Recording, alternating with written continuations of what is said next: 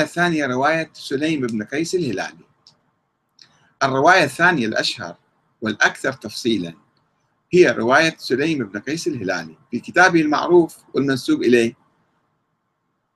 عفوا والذي انتشر في القرن الرابع الهجري واحتوى على أمور أسطورية غريبة عجيبة.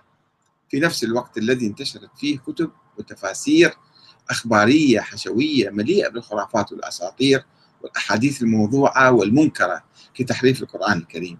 مثل تفسير القمي وتفسير العياشي وتفسير ابن فرات فيما عرف بالمرحلة الأخبارية الأولى. قبل أن يقوم علماء الشيعة الأصوليون بتهذيب تلك الأخبار والتأكد منها وتصفيتها ورفض الدخيل منها. هذا العمل اللي جماعتنا اليوم الأخباريين الجدد الشيخ عبد الحليم الغزي وجماعته يرفضون هذا المنهج اللي اتبعوه العلماء الشيعة قبل ألف سنة.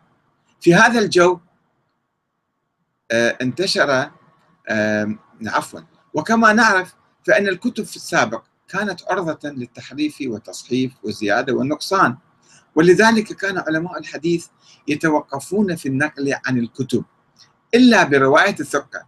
برواية الثقة. يعني الوجدان ما كان يعتبرون أن لقيت لي كتاب والله في مكتبة. ويرفضون الوجادة. الوجادة يعني الواحد يلقى في الكتاب ويقوم ينقل عنه. أنت إيش مدريك هذا الكتاب صحيح منسوب إلى صاحبه هو مؤلفه وربما كان هذا هو سبب امتناع أئمة أهل البيت عليهم السلام من تأليف الكتب ونشرها بين الناس وتحذيرهم من التلاعب والتزوير والكذب والكذب في. في الرواية عنهم. قد يكون هذا هو أيضا سبب أهل البيت ما عندنا ولا كتاب من عندهم. في هذا الجو انتشر كتاب سليم بن قيس الهلالي الذي يزعم أو يزعم أنه جاء من نجد وهو شاب صغير وعاصر خمسة من الأئمة هم علي بن أبي طالب والحسن والحسين وعلي بن الحسين ومحمد بن باقر عليهم السلام.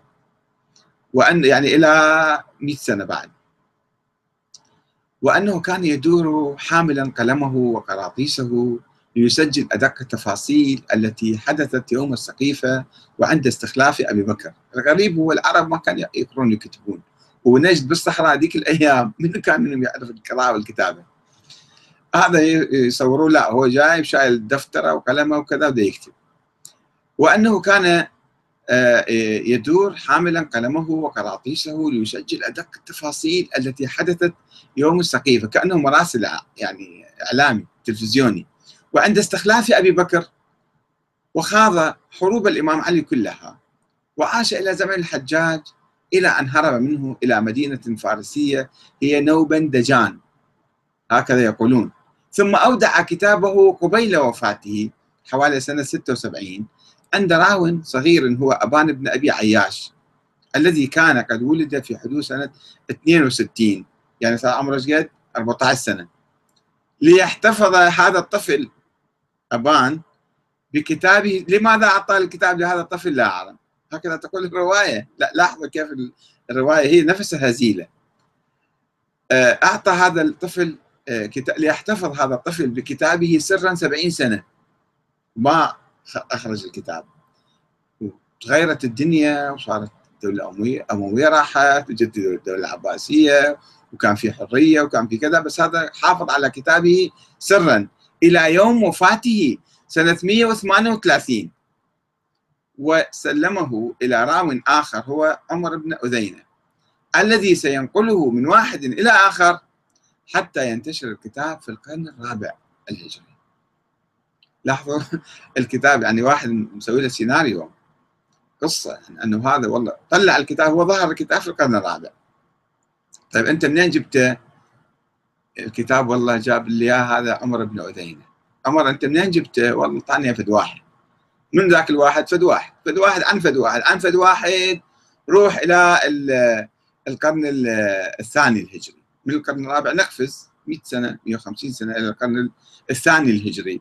إلى أبان اللي هذا كان طفل صغير أعطاه الكتاب ذاك إلى مين ذاك الشخص المجهول الذي لا يعرفه أحد؟ اسمه سليم بن قيس الهلالي. كتب الكتاب وخبأه لدى هذا الطفل. آه، وهذا كتب الأحداث كلها وسجلها واذا أصبحت الرواية بعد ما في عليها نقاش. ماذا تقول رواية سليم؟ الآن خلينا نشوف الرواية شو تقول. إنها تقول إن الإمام علي رفض بيعة أبي بكر وحمل زوجته فاطمة الزهراء على حمار وأخذ بيدي ابنيه الحسن والحسين وراح يدور على بيوت المهاجرين والأنصار ويذكرهم بحقه ويدعوهم إلى نصرته ولكنهم لم يستجيبوا له إلا 44 رجلا. فأمرهم أن يصبحوا بكرة محلقين رؤوسهم يعني مستعدين يقاتلون وياه. محلقين رؤوسهم ومعهم سلاحهم ليبايعوا على الموت. فأصبحوا فلم يوافي منهم أحد إلا أربعة هم سلمان وأبو ذر والمقداد والزبير. فلما رأى غدرهم وقلة وفائهم لزم بيته وأقبل على القرآن يجمعه وأرسل أبو بكر إليه أجب خليفة رسول الله. فأتاه الرسول فقال له ذلك فقال له سبحان الله ما أسرعتم ما كذبتم على رسول الله. إنه ليعلم ويعلم الذين حوله أن الله ورسوله لم يستخلفا غيري. سبحان الله ما والله طال عهد العهد فينسى. فوالله إنه ليعلم أن هذا الاسم لا يصلح إلا لي. ولقد أمر أمره رسول الله أمره رسول الله وهو سابع سبعة فسلموا علي بأمرة المؤمنين. لاحظوا الرواية كيف صارت الآن؟ مفصلة. وتقول الرواية إن أبا بكر أرسل شخصا اسمه قنفذ فانطلق فاستأذن على علي فأبى أن يأذن له. قال عمر اذهبوا. فإن أذن لكم ولا وإلا فادخلوا عليه بغير إذن. فقالت فاطمة أحرج عليكم أن تدخلوا علي أو على بيتي بغير إذن. فغضب عمر وقال ما لنا وللنساء. ثم أمر أناسا حوله أن يحملوا الحطب فجعلوه حول منزل علي.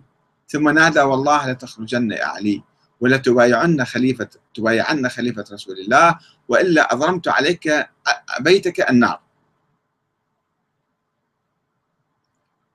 ودعا عمر بالنار فأضرمها في الباب أضرمها صار. ثم دفعه فدخل فاستقبلته فاطمة عليه السلام وصاحت يا أبتاه يا رسول الله. فرفع عمر السيف وهو في غمده فوجأ به جنبها. ثم رفع الصوت فضرب به ذراعها. فنادت يا رسول الله لبئس ما خلفك أبو بكر وعمر. فوثب علي عليه السلام فأخذ بتلابيبه ثم نتره فصرعه ووجأ أنفه ورقبته وهم بقتله فذكر قول رسول الله صلى الله عليه وآله وما أوصاه به. فتناول بعضهم سيوفهم فكاثروه وضبطوه فألقوا في عنقه حبلا وحالت بينه وبينه فاطمة عند باب البيت فضربها قنفذ بالصوت فماتت حين ماتت وإن في عضدها كمثل الدملج من ضربته.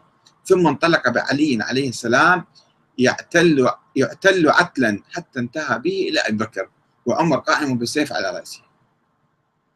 وتضيف الرواية أن قنفذ ضرب فاطمة بالصوت وألجأها إلى عضادة باب بيتها ودفعها فكسر فكسر ضلعا من جنبها فألقت جنينا من بطنها فلم تزل صاحبة فراش حتى ماتت من ذلك شهيدة وتقول هذه الرواية رواية سليم بن قيس الهلالي أيضا أن الإمام علي رفض أن يبايع تحت تهديد السيف.